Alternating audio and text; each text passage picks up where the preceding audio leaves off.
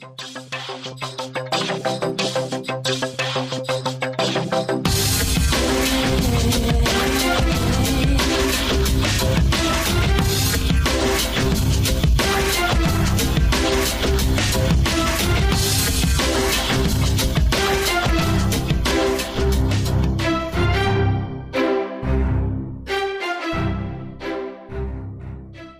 to the CareerMetis podcast. I am your host, Nisar Ahmad.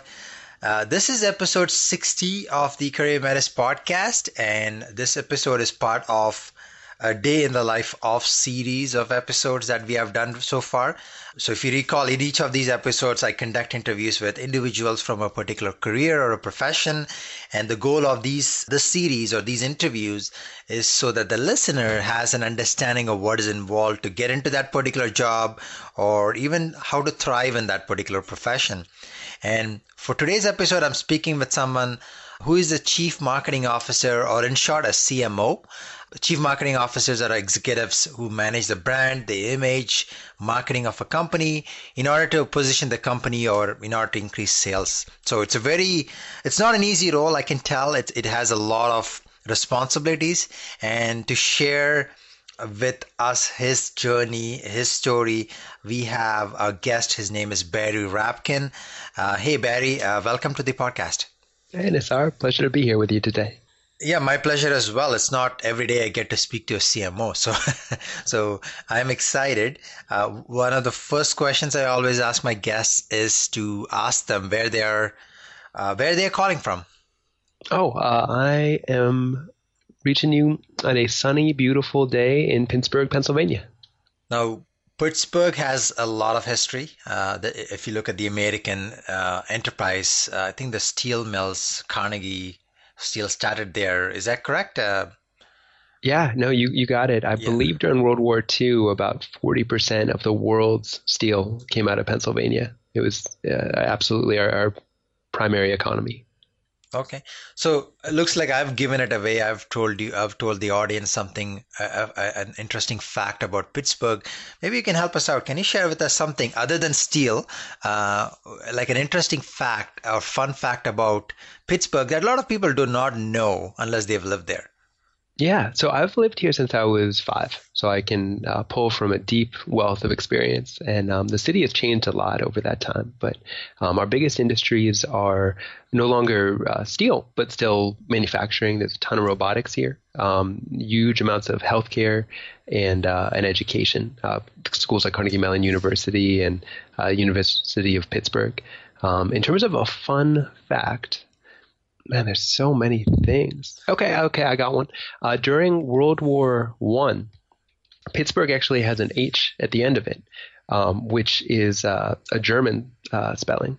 And during World War One, we actually cut the H from our name to show solidarity uh, with with Americans and, and how anti uh, Germany we were.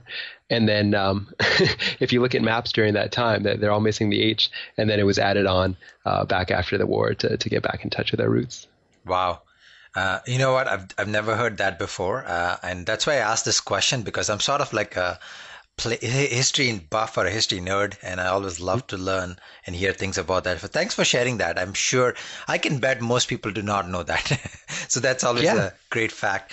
Um, so we can uh, dive into the interview. Uh, b- before I get into the questions that I have, uh, I would like to learn a little bit about yourself, Barry. If you can share maybe in a few minutes a little bit about yourself, who you are.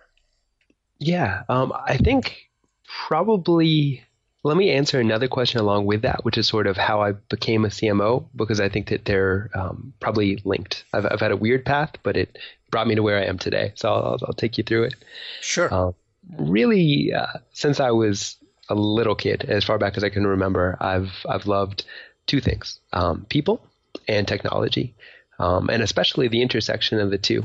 And uh, I've then you know you're talking about being a, a, history nerd. I am a huge computer nerd. I, I, love everything about technology, and I was getting into computer programming in middle school. And then in high school, um, I was kind of worried about dying a virgin and, and being nerdy, and uh, thought I'd go in another direction. Um, so I started playing drums, starting out with rock, and then eventually going to funk, and that helped me sort of get into uh, breakdancing and and um, that that culture. Um, so when I went to college, I pursued that more. I went to Beloit College uh, near Chicago and uh, started a, a breakdancing club. From that, we started uh, throwing bigger events, getting sponsored by Red Bull.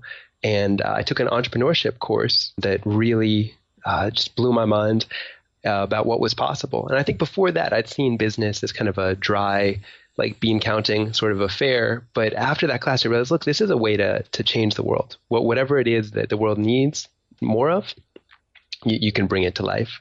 And um, I was really passionate about street dance, and I was good with computers, and there were no good online resources for street dance. It was something where if you wanted to get five different videos, you had to go to five different websites. They were all very um, amateur and, and buggy, and you'd have to pay shipping at each one. And it was just kind of a labor of love that people were doing on the side. So you're lucky if you actually get your product shipped a month after um, you pay. And I felt like, look, I know there's this need, I know there's this community, and this was way before YouTube or any kind of online streaming options. Um, so why don't I start sort of an Amazon.com? uh, for street dance, and that uh, ended up being called CypherStyles.com. Um, I started it with some some good friends to this day. Uh, shout out to John Turner at Expert Usability and, Christina at, at, Barkley REI, and um, that was really where I got my start. I I had some good insights because I was familiar with the uh, the culture and the community, but kind of on the road, we all learned usability. Um, you know, pay per click advertising, web design, uh, e-commerce, all the things you need to know to have a successful uh, online company.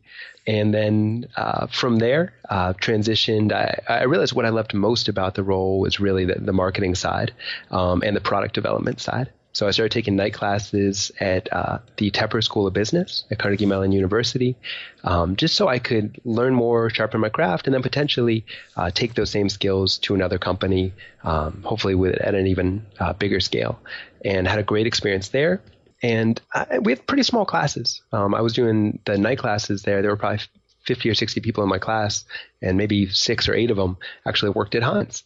And uh, they were happy. They had good things to say. So and I was a big foodie. Uh, I was a Yelp Elite uh, reviewer five years in a row, and I thought, hey, you know, love Pittsburgh, love food, love marketing, love brands.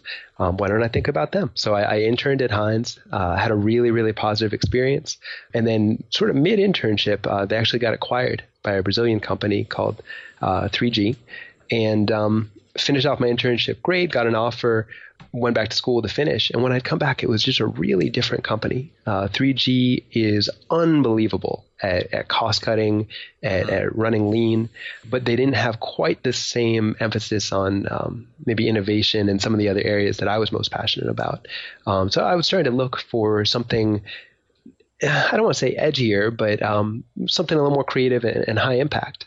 And I got to meet Dick Zhang at Identified Technologies um, when he was just getting his pun intended drone company off the ground. And he had uh, some amazing engineers on the team, but didn't have a lot of people with uh, business experience, marketing experience.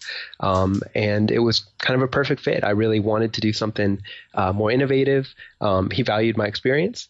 And um, we've been living happily ever after for almost two and a half years since. Well, first of all, thanks for ask. I was thanks for answering my second question. I was going to ask you how you became a CMO. So you've, you've saved me that question. But what I, if people paid attention to your answer, one thing that really stood out for me is you are always proactive, and that's and that that may be a lesson for anyone if you if you something that excites you you want to build that as a skill. Some of the things you did was you you know you, you interned you took night classes you put yourself out there you acquired knowledge you practiced and those are all great life lessons or career lessons for anyone regardless of what position they are in. So for thanks for sharing that's an amazing story. I've uh, I, that's what i got out of it saying if you want something if you want to quickly grow in your career be proactive you know, Nisar, I think you're being overly kind to me because I, I was I, I was proactive in that I took initiative to do certain things, but it's not like this was some master plan where when I was, you know, eight, I said, well, this is how I become a CMO. I hadn't even, you know, marketing and business weren't even on my roadmap. I was actually a psychology major um, in, in undergrad. What really I think I have been good about, and I give my parents a lot of credit for this for always encouraging it, is whatever I had fun with, I pursued passionately and with a lot of focus and, and a lot of enthusiasm. But that wasn't necessarily because I had some master plan. Uh, it's just that all those things have ended up coming together where at the intersection of people and technology and, and marketing, sort of th- that's where my job lies. Um, and I've been very fortunate to be able to combine a, a, lot of my loves and interests together into one. But each one of these wasn't part of a master plan. It was just doing what I what I was passionate about. That that is true, and that that's uh, actually another point as well. Sometimes when you're very young, you may not really know where you want to be, but once you start doing certain actions, it'll take you to a point like today, and where you enjoy what you're doing, and also you're in a better position than most people. So uh, that's that's actually a good point. So I want to go back to the uh, discussion of CMO. I want to take before we get into the nitty gritty. I I want to. I know I gave a definition at the beginning. Perhaps I didn't do a good enough justification. But maybe you can help us out. Uh, what what is what exactly is a chief marketing officer? What does he or she do? Sure, great question. Um, the role will differ a little bit um, depending on the exact industry, the exact company size, but usually the general rule is your job is to help the company understand what the market needs are and, and market opportunities are. So that means looking at all the different competitors that are out there, all the different options to solve the problem that you solve. Um, where's the white space? Uh, where can you fit and offer people something new that they're really going to value?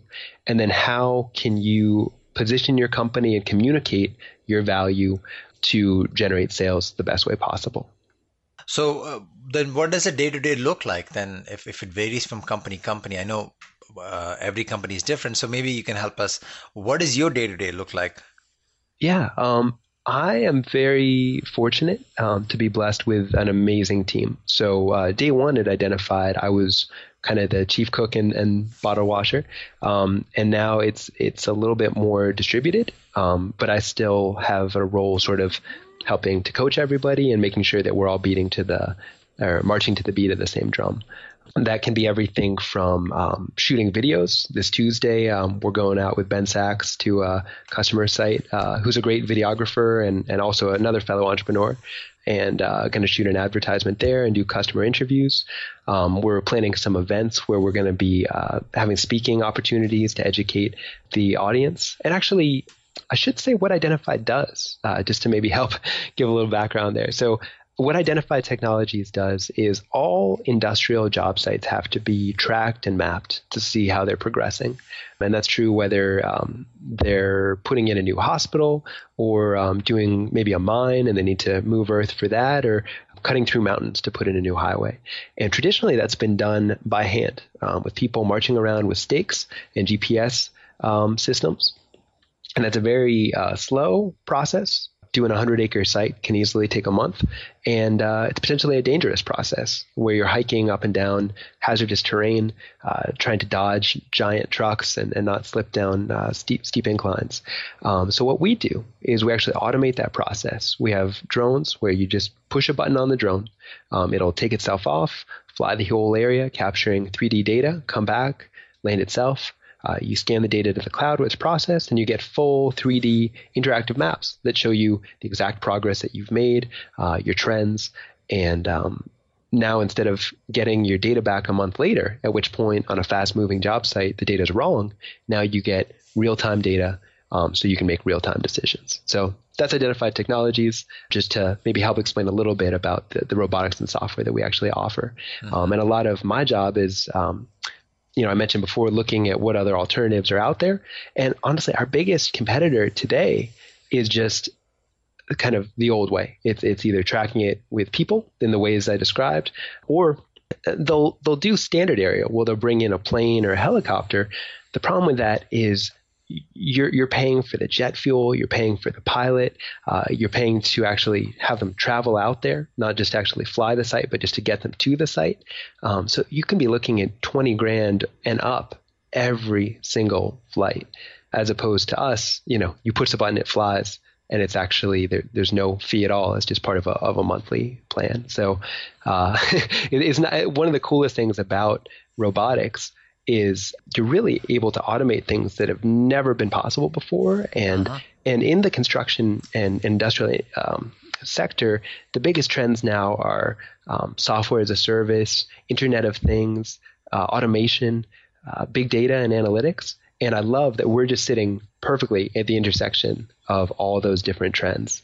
And and what's been so much fun for us, if, if I worked at a paperclip company, you know, you may have the best paper clips in the world, but it's hard to make that sexy. It's hard to get people, you know, charged up and excited about it. Whereas pe- when people hear drone, they want to they want yeah. to hear the story. Uh, we, we, have people flooding our booths. Um, we have people asking to write up stories about us.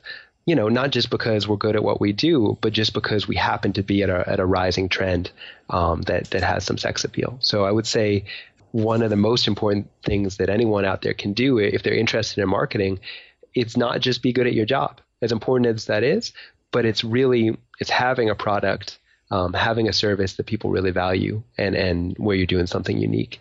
Um, you can be the best marketer in the world. And, and there, you know, I don't know who was around in the uh, early 90s when pet rocks uh, became a thing. I mean, you, you, do have salesmen so good that they can make pretty mundane objects uh, fly off the shelves, but uh, you, you can really set yourself up at, at an advantage when you are working at a company doing something novel. Very interesting. And I think that's also another career advice right there, as uh, there are some industries which, of course, are in the downturn, uh, some industries that are flat, and some is on the upswing. And so it's under, it's also before you build a career, it's also good to understand that. So you, yeah, you're right. You could be the best marketer, but if you're in a dull industry, may not be like for example retail in north america is, is being hit very bad that they're sh- closing stores left right and center so probably not a good time to jump in there when they're closing stores so anyway Absolutely. that's a that's a that's a side uh, t- uh, comment there. Um, I, no, it, I it's funny you mentioned that uh, on my drive um, over earlier today. I passed by three different retail stores, big box, giant retail stores that were all having going out of business sales. Mm-hmm. It's sad to see. And I bet they don't have a CMO right now because, I mean, I'm, just thinking because when you're in a business like that, which is in the downturn, um, it, it may not be even fun doing that job when yeah. when you're just trying to survive. Um, so you do bring up a good point uh, about what you just mentioned. So you mentioned you have a lot of fun. What what are some of the things you enjoy about your role? Like if there are top two or three things. Well, I think that being a good marketer or a good innovator is about being at the intersection of a couple of different traits. Um, you have to be curious about how things work, how people work, what makes them tick, what they want, what they value. Um, that that's absolutely essential for the role, and you have to be creative in different ways to explore how to um, solve those problems and how to communicate and express um, the the uh, the value that you offer. Um, I think that those are essential. And no matter how good you are at your job, um, it takes a village. And and even if you are a solo marketer, you're still going to be working with engineers, with designers, with um, salespeople, with finance people. So you have to be collaborative. So I call those my my three uh, C's of marketing: is curious, creative, and collaborative. You cannot be good at your job if those aren't uh, essential to what you do. And I, I, think being a good marketer, it's not just a job. It's it has to be the way you're wired. And it has to be who you are. Um, in terms of what I love about my role specifically, it is those three, but it's also I'm going to add two more C's in uh, computers because um, I get to, and I say get to because I really enjoy it, um, but I get to work with drones, with cutting edge software, with Salesforce and Photoshop and uh, Google AdWords and all these different um, online tools. Um, so that that is something I really really uh, enjoy and get into. And the other is constant variety because you know you're asking what a day to day I guess a day in my life looks like. And it really does vary. I mean, one day I'll be on a client site shooting an ad. The next day I'll be doing um, maybe a, a, PR interview for a magazine. Uh, the next day we're working on our on our digital advertisements, and then the next we're doing content marketing and, and blog posts and search engine uh, optimization research. I really don't have a standard day, um, which is part of what I love about my job. I think if I just did any one thing, it would probably eventually get a little stale. But that constant variety uh, really keeps me excited to come in every day. So I'm also going to ask you this question because I'm sure every job, every profession, there is the flip side challenges or things that you do not enjoy. What would you What would you say are some of those? So I work um, at still a pretty you know smallish startup. We're around 25 people, and because of that, there's really nowhere to hide. You know, you, you get your results or you don't. And I think if you it's funny. Uh, my friend Eli uh, worked at Westinghouse, and, and I asked him before I'd ever worked in a big company, uh, what's the what's the best and worst thing about working at a big corporation? And he said, well, the the worst thing is you can really work hard, um, apply yourself, and even if you get great results for the company, it's probably not really going to matter. No one's really going to notice, and you won't really be rewarded. Uh, but the best thing is you can really screw up massively, uh, not really work hard, phone it in, and probably no one's really going to notice. Probably won't really matter, uh, and that just isn't true at a startup. Um, your your results matter. Um, everyone, you know, you feel the impact. Everyone around you feel the impact. Um, but that that's part of what does keep me wanting to come in every day and and really motivated, uh, not just for myself, um, but to help out everyone there um, and and and the whole team. So so that uh, sense of responsibility is is something that uh, is usually enjoyable, but can also be a little bit challenging. You know, we, we have aggressive deadlines where uh, plenty of organizations, if they're going to put up a new website, that can easily be a two year project uh, between research and, and, development and back and forth. Uh, something like that, you know, I think we did it in maybe a month or two. Uh, wow. so really just trying to cut the fat every way possible and be as, as hands on um, as possible. Um, a couple other things. I mean, you're uh, like I said, our, our team isn't huge, um, but when we started out, it was five or six people, and basically uh, at Alpha Lab Gear, um, and we all knew exactly where the company was, what the priorities were. You know, you turned two, two feet to your left, and, and, and there was the rest of your team. Uh, now, as we've gotten bigger, there can be a little bit of a challenge just setting crystal clear expectations, um, especially in a fast moving company where priorities uh, can shift quickly. I think two things that that have helped us do that are we do uh, open office. So we have, you know, just tables next to each other, um, no cubicles. And if you have a quick question, you just t- turn and, and ask them. That you don't have to usually set up meetings for, for uh, something like that if it's just a quick answer. And that helps us really stay on the same page and move fast.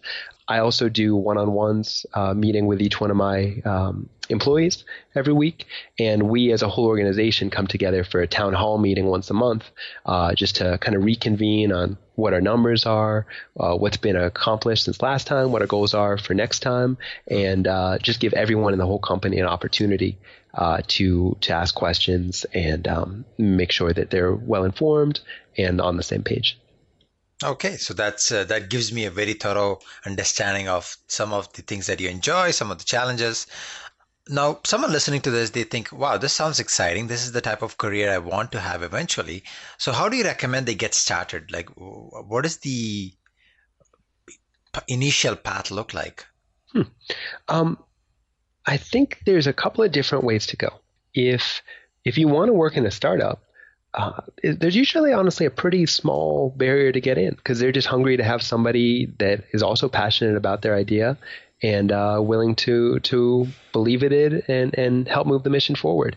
Um, I mentioned Alpha Lab Gear. That's the uh, accelerator that we came out of at Identified, and um, they are you know if you're in the Pittsburgh area or if you want to apply there um, from outside, they do a great job getting brand new companies in that are, that are hungry hungry for talent and basically will are happy to give you the opportunity to shine. Um, the problem uh, with joining a startup is they're pretty unstructured and there's not a whole lot usually of support and education uh, or handholding. Uh, my first day on the job at Identified Technologies, I showed up. Dick pointed to my desk, said, "Here's your desk." I pulled out my laptop, and he said, "All right, get to work." That that that was my onboarding. Um, so if, if you want something where you're going to have you know months of training and an experienced team holding your hand, um, you may want to join a larger organization or an agency where they sort of have the numbers, they have the infrastructure uh, to get you trained and up to speed. Uh, startups tend to be a little bit more of a sink or swim um, self education process. The other opportunity would be potentially to go to school for it. Um, but I'd say, for, especially for a lot of those digital skills like pay per click advertising or Google Analytics, you're probably going to learn that either as you go or in an agency. I, I don't know of many um, universities or colleges that actually teach it. That's actually my next question. Uh, in terms of degrees or certifications, um, you mentioned some of them you could learn, some of them you could not. So can you can, can we talk more about that? Like, does someone need a degree or certification to get yeah. started?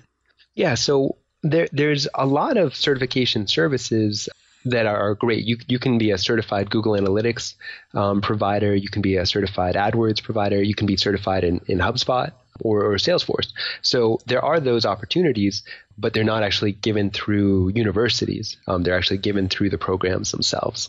So you don't have to kind of go through a particular channel. You would just use that actual resource and then take the test to do it. Uh, i I would compare marketing particularly digital marketing, to software development, um, where you can go to school for it, but many of the best people I know are self taught. Many either uh, didn't get a college degree or they majored in something completely different. In fact, um, shout out to our software architect at Identified Technologies, Maurice Ricard. Brilliant, brilliant guy. But, you know, he, he majored in English uh, got a master's in it. Uh, he spent time as a bike messenger, uh, did did a lot of things that had nothing to do with software development, and then just taught himself the ropes. And and now um, with quite a bit of experience under his belt, he's uh, unbelievable uh, what he can do. Uh, likewise, my, my friend Jake, completely self taught and just one one of the brightest and, and best software developers I know. So and in fact, his wife Christina, uh, same deal, but for digital marketing. Uh, did not go to school for it, but has worked in many agencies, helped me start Cipher Styles. Uh, now is basically the COO of Barkley REI, a giant uh, marketing agency in Pittsburgh, and crushing it. And it's all either completely self-taught or taught on the job. I will say there there are some advantages to going to school. I had a great experience at the Tepper School of Business at CMU. I mentioned I, I met a lot of people there that turned me on to Heinz, um, which is part of what probably got me down that track. Uh, friends there also sort of put in a good word for me with Dick Zhang at Identified, um, which helped me get the job. And, and many of our early customers uh, for Identified actually uh, went to Carnegie Mellon. And I was able to reach out to them, and they, they were happy to give us a chance just to help out a classmate or an uh, alumni. So I think, well, I did learn valuable things there. Um, the network is really powerful too, and that, that's a tough thing to replicate from you know an online course or a textbook. I have so many questions. I don't know where to start with what he just said. So first of all, uh, I just want to make sure people caught this. So there's someone in your company, Maurice, uh, you mentioned, who's a software architect but had an English degree. You got it. Uh, and you, I think you mentioned at the beginning, you have a psychology degree, and yet here you are a CMO.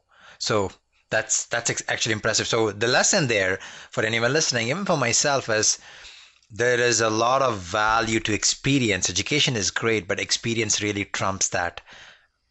Yeah, I agree completely. But th- you know, there's a little bit more in common with an English major and a computer science major or a psychology degree and marketing uh, than may appear on first glance. Um, so I actually asked Maurice once, uh, you know, uh, about his job, and he said, "Well, actually, writing a software program is a lot like writing a book."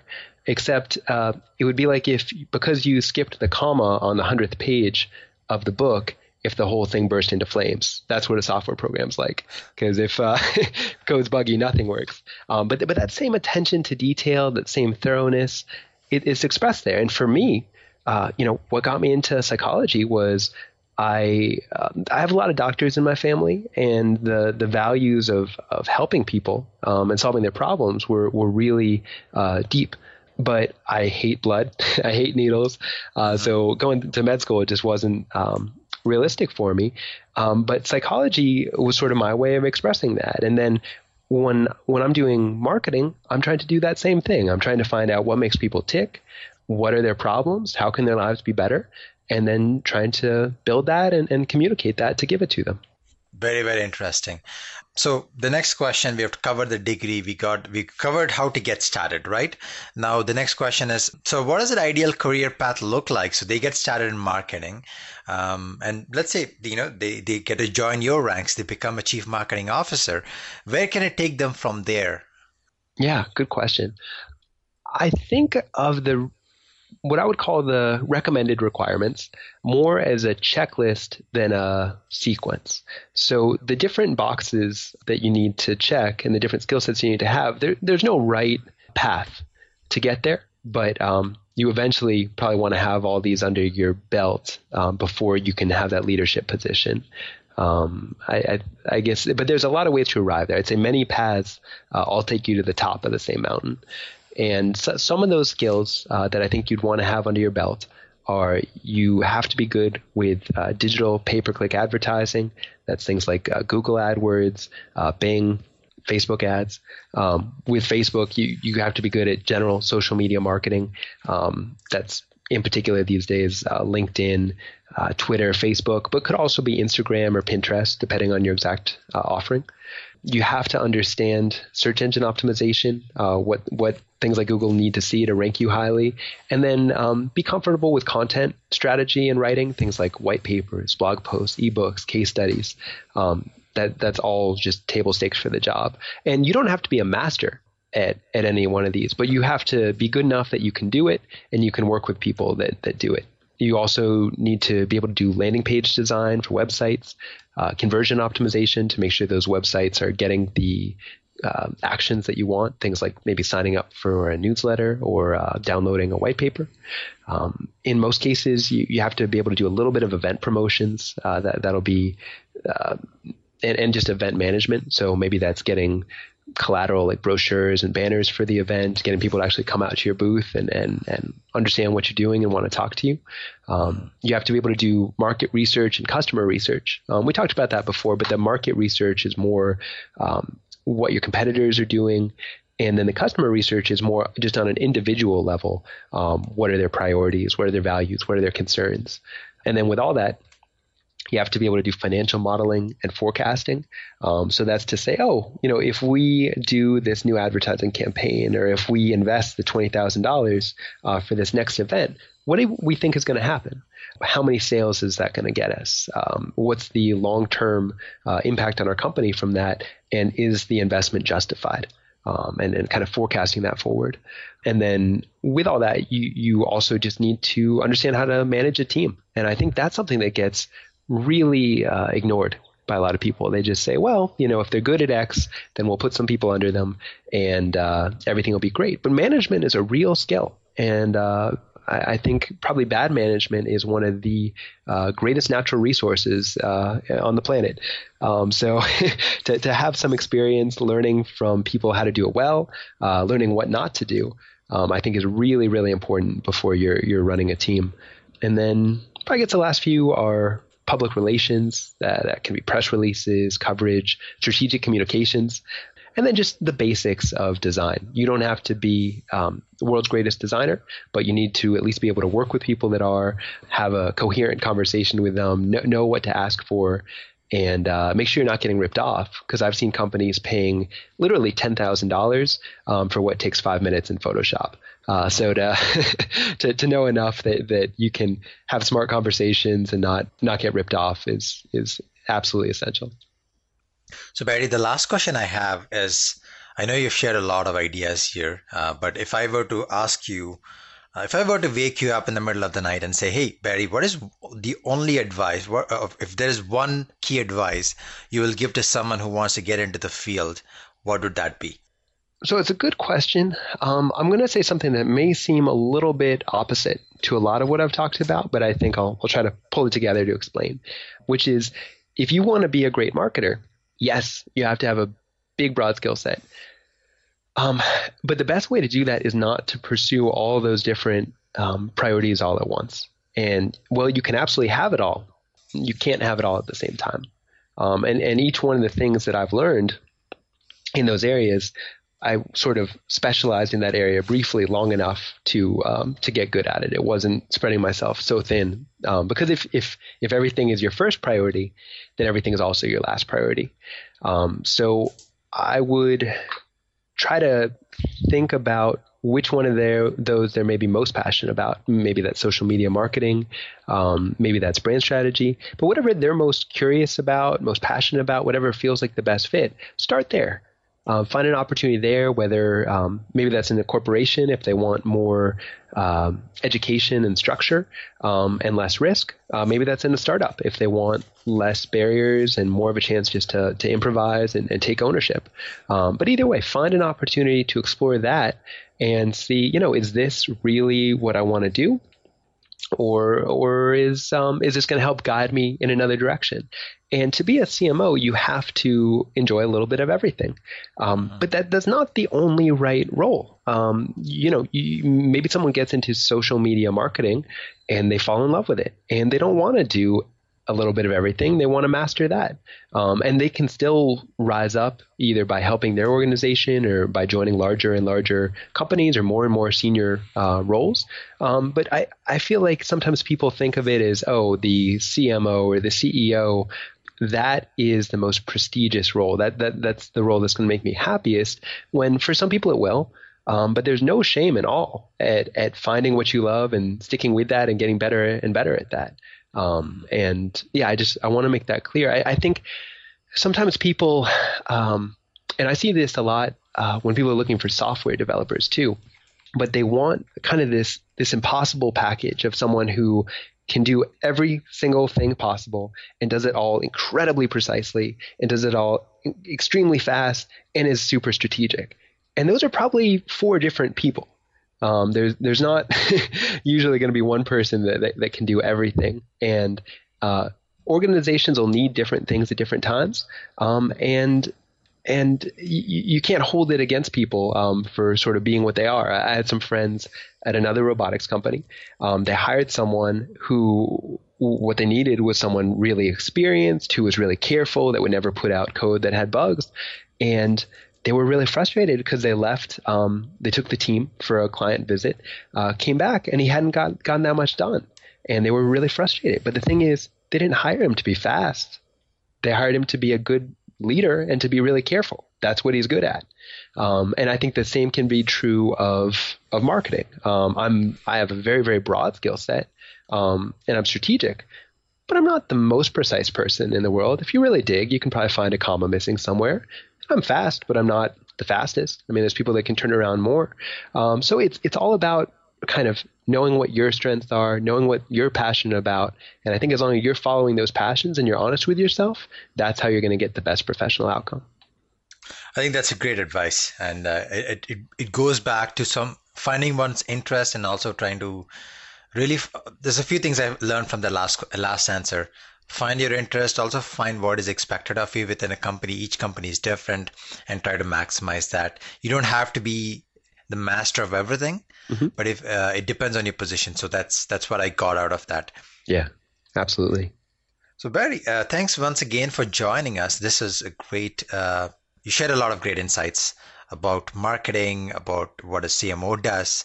I'm sure uh, I've learned a few things. I'm sure the audience will learn a few things as well as they're listening to this episode. Uh, so thanks for being a guest.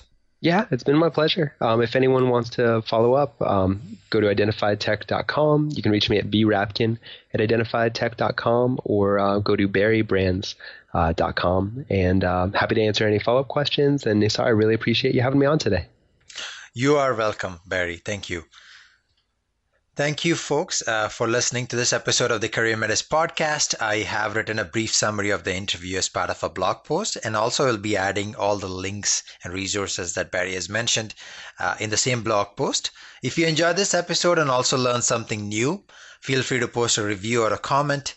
And if you really loved it, definitely go ahead and share the episode among your network. Until next time, this is Nisar Ahmed, your host for the CareerMetis podcast. Thank you.